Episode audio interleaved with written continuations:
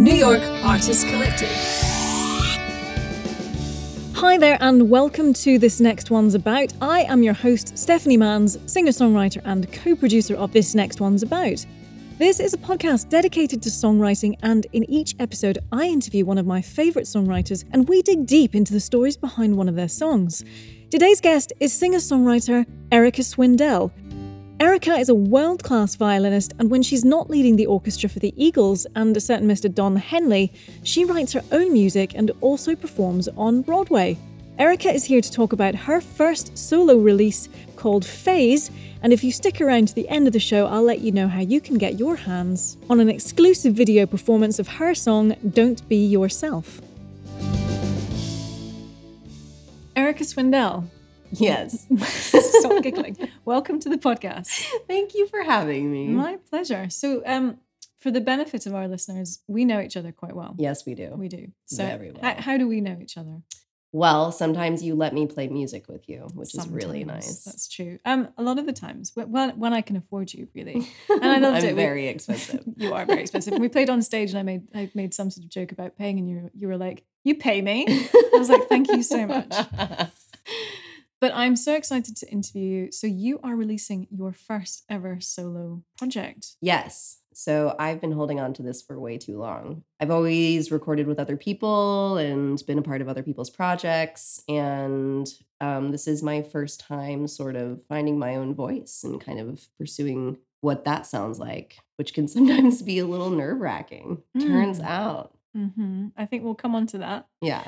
So first of all, you you're familiar with the format of the podcast. So this is a podcast where we talk about songwriting. hmm Big fan of the podcast, by the way. Thank you very much. You're welcome. So let's talk about your song. Mhm. So what what is it called, and how did you how did you write it? And then I'm going to grill you about some other things too. that sounds. Ugh, ugh. um, so the single is called Phase, and I'm releasing it uh, on the 28th of this month, so very soon. I recorded it uh, about a year and a half ago um, at Restoration Sound with um, Lorenzo Wolff, In who's New York. also yes Yeah. in Brooklyn, conveniently very close to my house. Love that um, he produced the track. Lorenzo and I have known each other for a really long time, actually. We kind of came up as little babies in New York, and uh, it's been really nice to see his progress. And he's also been a very um, supportive person throughout my journey, which has been really nice. The song originated uh, probably about a month after I had met my now partner. And it is about kind of like the lies that we tell ourselves. So if you read the lyrics straight down, just know that it's a total lie. Would you give me an example? um, you know, whenever it's something happens in your life, do you want me to quote the lyrics Mhm. actually? Yep. Um, Can I make you really uncomfortable? oh God, I hate reading my own words and talking about them. No. So the chorus basically just says, he's just another phase, a way to pass the days, you know, to find some joy. Basically, like, it's not a big deal. I'm going to get through this, you know. The song's kind of like about working through other unhappiness. At the time, I was seeing somebody else kind of in the dregs of the last bits of a relationship. And when you're unhappy like that, I think a lot of times you'll just tell yourselves lies basically to kind of justify your behavior and your life choices. Sometimes when you meet people, they scare the shit out of you. And that's kind of what had happened to me. So I was like feeding myself all these lies about It's nothing. why it wasn't going to be a thing. You know, I try to write songs all of the time, but it seems to me that the only songs that I manage to record are the ones that I write within like an hour. I hear this very, very often when people come in and they talk about their songs. And some people, their favorite ones are usually the ones that they write very quickly. Oh, yeah. I mean, that they just kind of like come out of you and only need a little bit of editing as far as lyrics are hmm concerned or even just chord structures too. It's just like they come out of you. And that's, I think, the most frustrating thing about being a songwriter is that there's nothing reliable about that process. That's true. So Yep. I wrote this song and kind of had like a, you know, crappy phone demo of it. And I brought it to my friend Christine Cruda, who is an amazing cellist, ranger and has her own orchestra here called Little Cruda.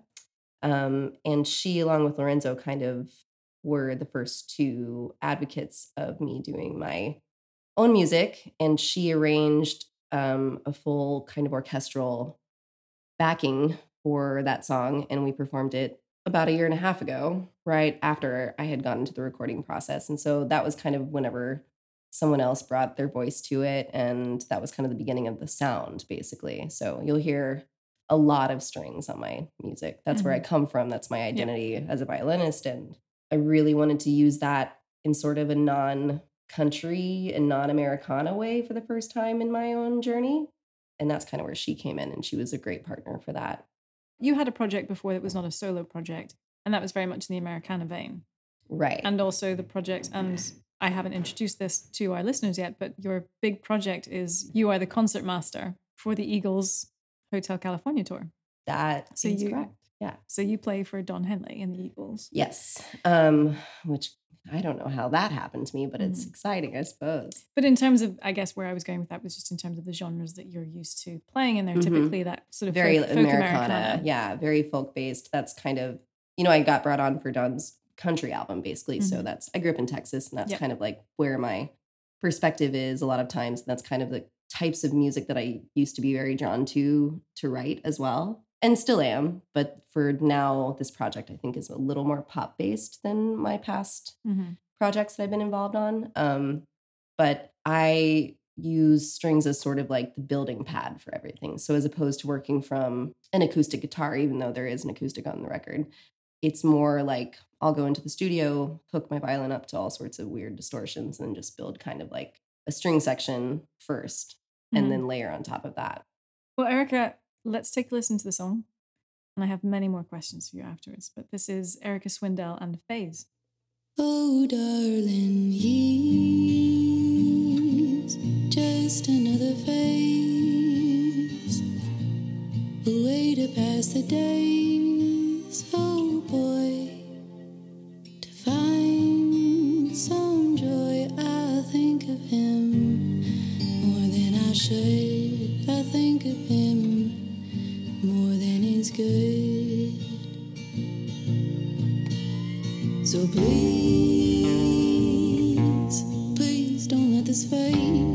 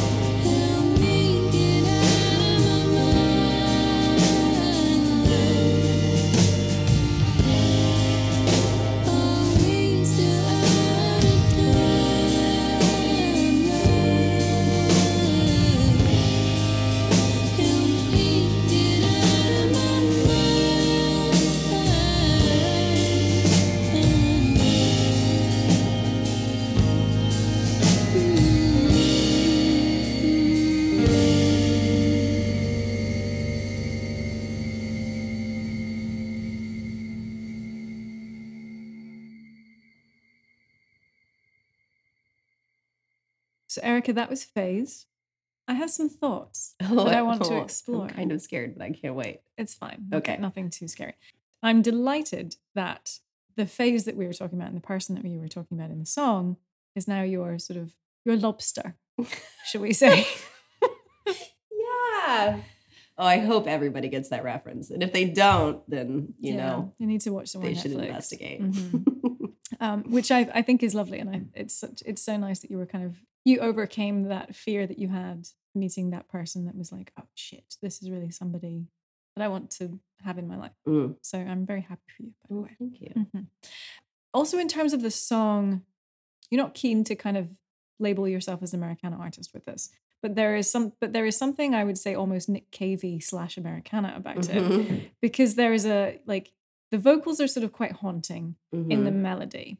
And the guitar, the, the guitar has something about it that's definitely Americana, but it's also got that sort of Civil Wars' John Paul White thing spaghetti western. 100%. I was gonna say Oh, spaghetti yeah, that's what we were going for. I mean, I think yeah, I wanted to I make. thought you would hate me for no, no, no, that. no. That's exactly like what Lorenzo and I Uh-huh. talked. Well, Lorenzo and also my brother Tyson Swindell, who's a musician himself, was a huge part of this recording process, and he played a lot on the record, and um, has also been like a very big uh, mentor to me moving through my own music. But we absolutely sat in the room and said, we need like a like an electric sound, but like it needs to be just like gritty and tinny and spaghetti western, and that's kind of where that came from along with the guitar and the way that we decided to do the vocals, I wanted it to feel like that sort of like tumbleweed yeah, setting.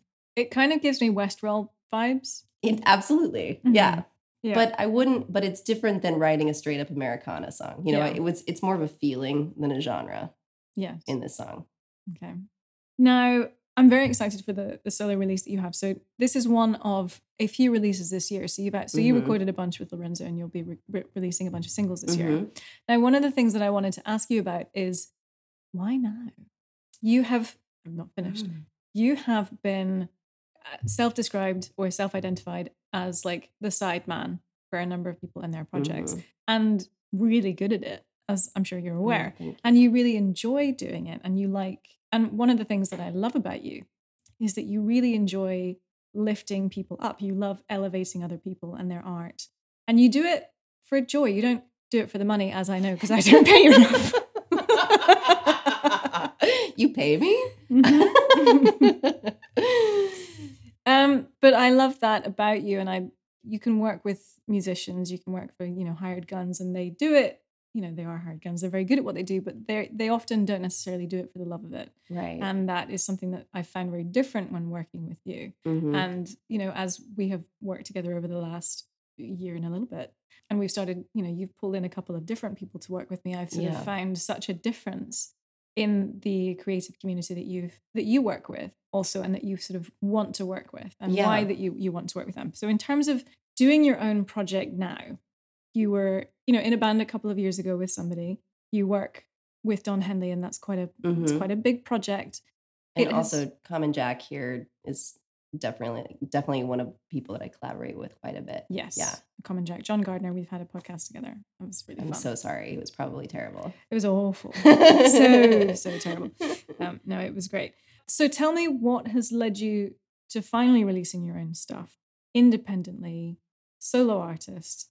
You know, it's taken you a while to do it. You've you've talked about it for a little while. I'm really proud of you. I'm really glad that you're getting it out there. So tell me why.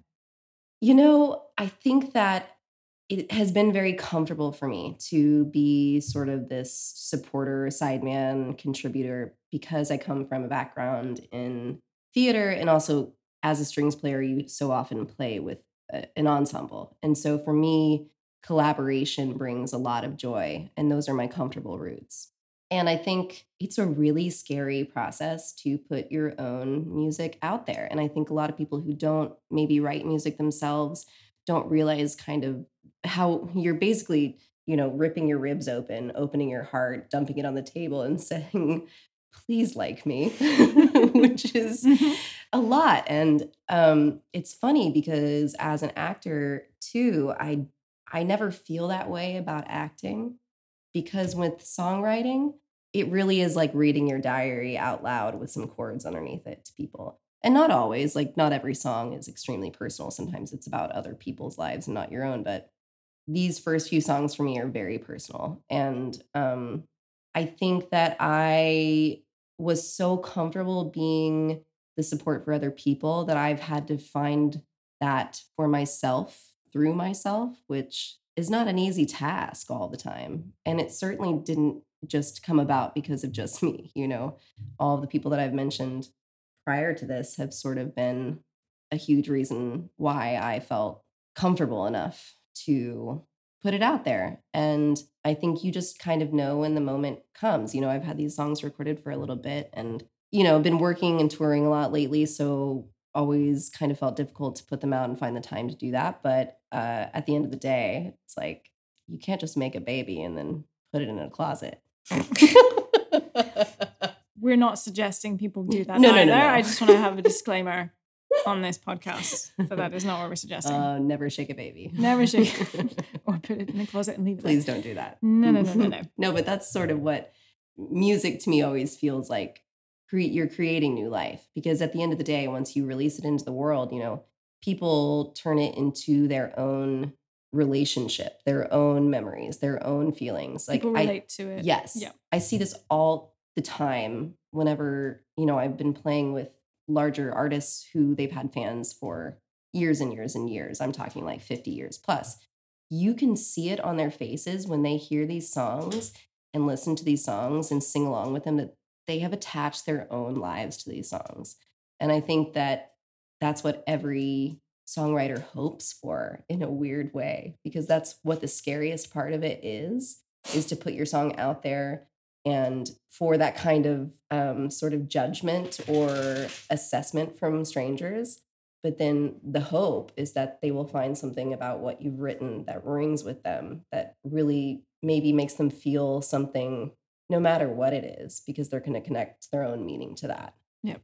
that's why it's time to do this because i hope that there's anybody just one person maybe that might listen to these songs and be inspired or yeah Hear hear, them is a great way to say it i mean that's Mhm. all inclusive you know Good. Well, congratulations. I'm so glad that you've finally decided to do it. Thank you. Um, yeah, I know you've been talking about it for a while. And I remember last year you went to Texas and you were like shooting videos and all of this stuff. Mhm. And so I'm I've been chomping at the bit for you to is it champing or chomping? Whatever. Champing? is that a british thing Yes, it It's is a. British thing. I'm sure it's champing. Uh, I always make fun of you for My- your my. Britishisms. Oh, so many. Because I come out with them at gigs and you're like, that's not a thing. I hope I don't say that over the mic, but I know that I do. Yeah, you do. It's fine. Yeah. it- it's a it's a moment. now, one thing that we talked about a moment ago that we sort of glazed over was you mentioned acting. hmm So you are a Broadway actor. Also, Yes. you you wear many hats. Broadway and acting being one of them, and acting being really your first passion. Right. So the beginning of the story is I started violin when I was three. My mother was a very big advocate of all of us having music in our lives. And I continued through high school and um, studied for those 15, 14 years. When it came time to choose schools, as you do, I auditioned for both music schools and acting schools. And I remember really feeling uncomfortable in a classical world because when I was going to college, there weren't any pop or sort of like rock programs for a strings player, which Mhm. is crazy to me because now my entire job consists of playing for rock and pop projects. Mhm. I mean, I might occasionally play classical music, but that's never been part of what I do. So I chose to go to acting school because I felt much more comfortable in that collaborative environment. And then after that, did the whole New York thing and went on tour with it. And that's kind of how I ended up into the job I have now with the Eagles um, and with Don because of just being seen in a show. Um, but for me, they're not different worlds because what I see in both of them is communication and being able to reach other human beings and give them a message that might make them feel something Right. with performance. So acting and, and music, not terribly different things in what one is trying to do with them. But how do you find balancing the two? Mm, And I know that music is your moneymaker. right. And I'm so envious of that because I'm like, can music not be my moneymaker? Um, but you know, acting is is also a passion. I would, you know, and and you balance the two very well. And like, I know that you've been renewing your fervor for the auditions recently. Absolutely. But in terms of Erica Swindell, musician, Erica Swindell, actor, you're really Erica Swindell, artist.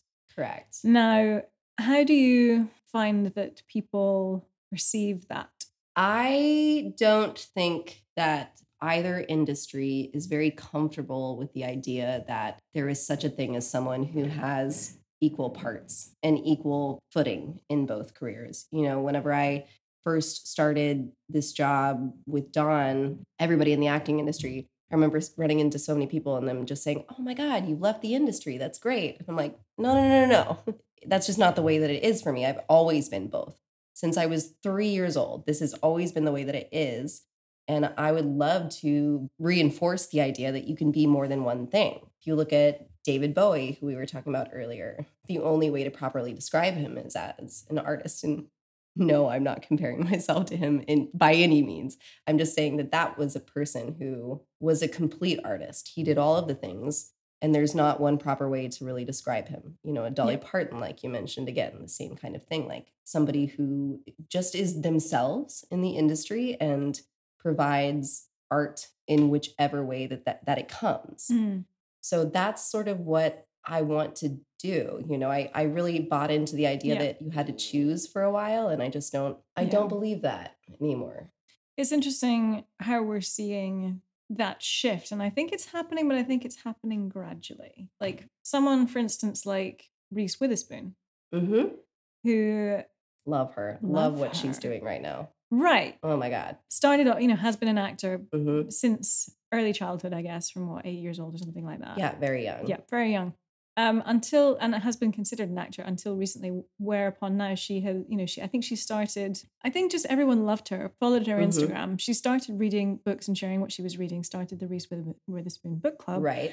The Me Too thing happened, and she was like, "I need to get more involved. I need to get more women involved. Mhm. I need to get more women directors." And she started a production company. Yeah. and she's Big you know, Little Lies. yeah, Big Little Lies Amazing. started directing. She started, you Mhm. know, producing and all of this stuff. And I'm like, oh, that's you know, to this idea of she's more than just an actor now. She's quite the powerhouse, but she's also, you know, an artist, and in a, in a way that we're kind of reconsidering what that means. Right. I think, especially as women, you know, we kind of have a job right now to bring a fuller perspective to what it means for us to be in the industry. Because mm-hmm. at the end of the day, so many of us are multifaceted and have more talents than just just songwriter, just producers. We can be directors, we can be engineers. And I've kind of made it a huge part of my journey to try to associate with other female artists who are advocates for that kind of thing. You know, Christine Cruda, who runs Little Cruda, same thing. She tries to involve as many women in her projects as possible. And I just think that that's what we have to do now to try to reset the balance. Another thing we were talking about, and also something that I, discussed on the last podcast with Akie Bermiss, was being an artist in your own right, but also being an artist within a bigger project or you know within a, a shared project. Mm-hmm. and Akie being part of Lake Street Dive, but also being, you know, an independent artist in his own right. And in the last year, I think, you know, he was more formally asked to be part of the band. So I think he was sort of almost gun for hire, but he fit so well into what they were doing. Right. You know, they actually proposed to him. It was a really cute story. Oh, really? Yeah, it was really I love sweet. that. and we'll need to listen to the episode to, to hear about it, but it was really cute. But it was really funny because Akie and I are friends, but I I've never asked him about it until the Oh, podcast. yeah.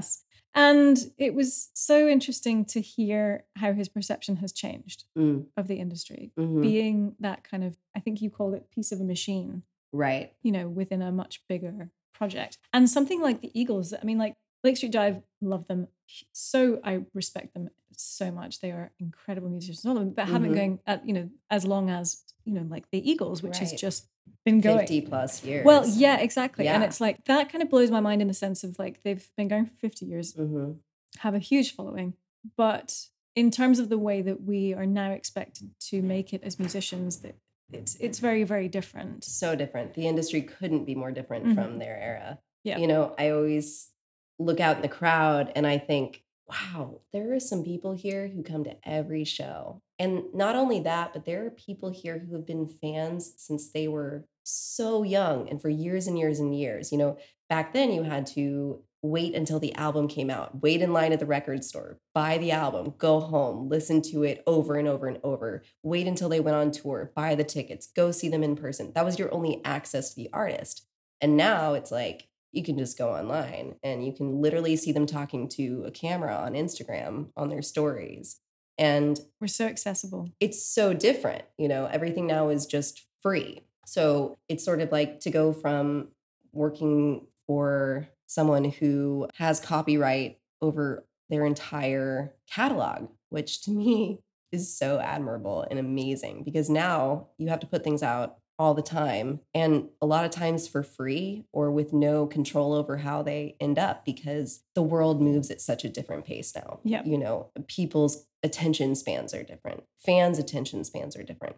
The way that people are introduced to music is a completely different thing. Even the idea of Spotify, I'm sure to most of most of them might seem horrible because that's like their worst nightmare in a lot of ways. I mean, I don't know that for sure, but I'm just saying that from that era, that's what it would seem like to me. So it's a different beast, you know? I think that like you just have to know that when you walk in each room, say I walk in that room for that job, as opposed to walking in to Rockwood with you the other night, you just have to know where you are and and who you're standing in front of and how to adjust to it. Mhm. And you have to have a very malleable ego.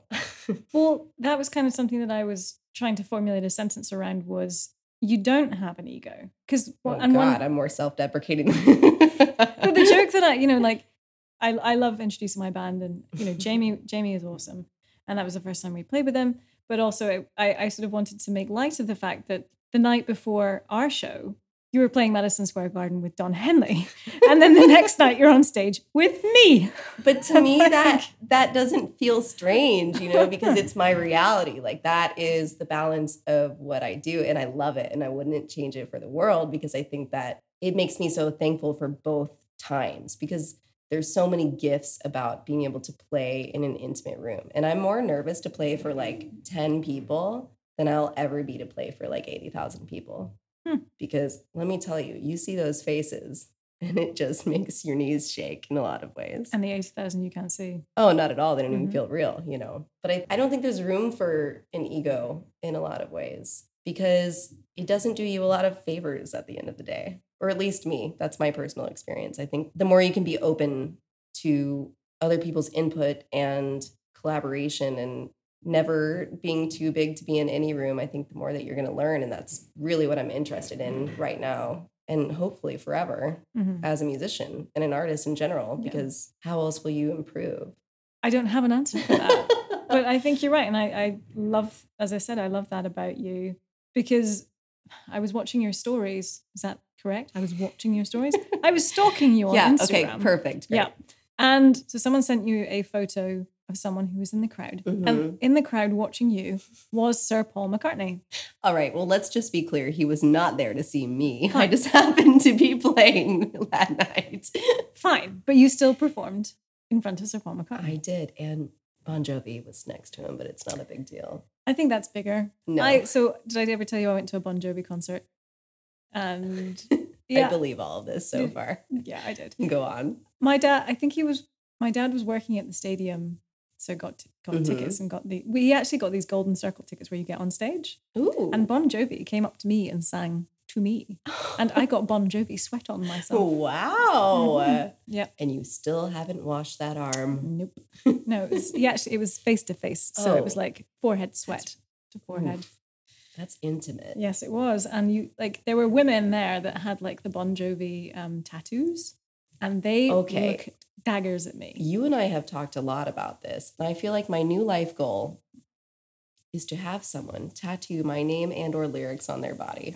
Because that people ask you all the time like what do you think will mean, you know, this idea of making it, which I think is absolutely false because I think there is the first job that validates you in your industry and that's what people assume is making it.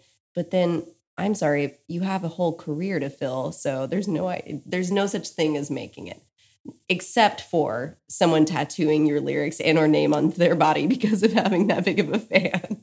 It happens. Just saying. We've seen it happen. If someone listens to this and tattoos my lyrics, send me a screenshot because I'm here for it. What if I do it? I, I mean, wait, do you have tattoos? Yeah. Oh, okay. have All right. Well, that wouldn't be so crazy. They really hurt though. Yeah, they really They- hurt. They did really hurt. Anybody Um, who tells you that they don't hurt Oh, is a hurt. liar. Oh no, it really hurt. Mine are like that's that's mine. We have we have Oh. yeah, I know it's pathetic. anyway, I think we went off topic. Yeah. Um, okay, so Erica, we have covered a, a wide gamut. I don't use that word very often. I should use it more in my day to day language. I was here for it. Yeah, thanks. It will not be edited out. Oh. But no, we, we have really covered the gamut this evening. Um, we've really touched on some interesting things. I think there's there's more that I would love to talk about in terms of being the all round kind of artist, how that's perceived, being a woman in music, how that is perceived. We don't unfortunately have time for all this, but I'm sure you and I can. I mean, that's a whole separate podcast. You It know what I mean? It really is, and I think that I do talk about it with some you know women on the show, and I think what what we often talk about, I think, is more like women in music and the industry Mm. and how we are treated or perceived, or like how radios Mm. will play us or not. I could write a book on that. yeah. But in terms of wrapping up, your single comes out February 28th. Mhm. It's called Phase. You It can is. save you can can you pre-save it now? You can pre-save it now. You can pre-save it right now if you Google Erica Swindell or you're Erica Swindell at Erica Swindell hmm on Instagram Yes. on all of the things. And there will be more there will be another single before the summer. Yes. There will be one more single coming soon. Okay. One thing that I love to close the show with, and I don't think I pre-warned you about this, so you're going to have to think Oh, on your feet. I love to ask people the top three songs they are listening to right now. So Mm. on the imaginary iPod that you used to have, you know how it, you would tell you like your top 25 most played songs, what would the top three be for you currently? Oh this isn't about, this I isn't necessarily t- like top three of all time. This is just what are you listening to right now? Mm. The SteelDrivers. I choose you. Oh, God, I don't know what it is. Shout out to my boyfriend for this one because he sent it to me, and I just think it's like so beautiful and so pure and Oh, And- he's like, I choose you. Is that one? All right. and hilariously, um, recently, just to be totally honest, I've been listening to every version of Orange Blossom Special that ever existed. It's an old fiddle tune. Oh, such a fiddle nerd. I know. I'm sorry. I love old Western music. I can't help it. Um, and then lastly, I would say I'm a huge Kacey Musgraves nerd. And I just really love her song Butterflies. I just can't keep enough of that in my ears at all times. We were talking about Shane because she co-wrote that, or that was co-written by Shane McAnally. Right. Yeah. Right. Was who was the other co-writer? Was it Brandy Clark or was it just Shane McAnally? I'm not sure. I'd have to look that up. Yeah. But um, yeah, you know, obviously we're both like huge nerds for all of Mhm. them. So big fan of that. I'm basically going to start a campaign to try to be her fiddle player at some point. Yeah, those are my three songs. I love that a nerdy. I literally listened to like 24 versions of Orange Blossom Special the other day. I use see sometimes when people tell me their top three songs, and I'm Mhm. like, oh yeah, definitely cool, or I'll look that up, and I'm I'm just sort of looking at you with a blank expression, going, what Okay, the fuck is this? you song? need to listen to the SteelDrivers. That was like the band that Chris Stapleton was a part of for a long. I think I've heard of them, but I was more talking about this Orange Blossom fiddle Oh. thing. That I'm like, I don't know what you're. Talking about. Do you know a lot about Western music? No. okay, Western music is like Bob Wills, you know, like that old, like kind of coming out of the cowboy genre. There's a huge Mm. difference between Western no. music and country music. I know there is, but I do, I'm not that familiar with Western music. Well, I hope you look forward to getting a new version of Orange Blossom Special into your inbox once a day for at least 30 days. I look forward to expanding my musical horizons with you, Erica.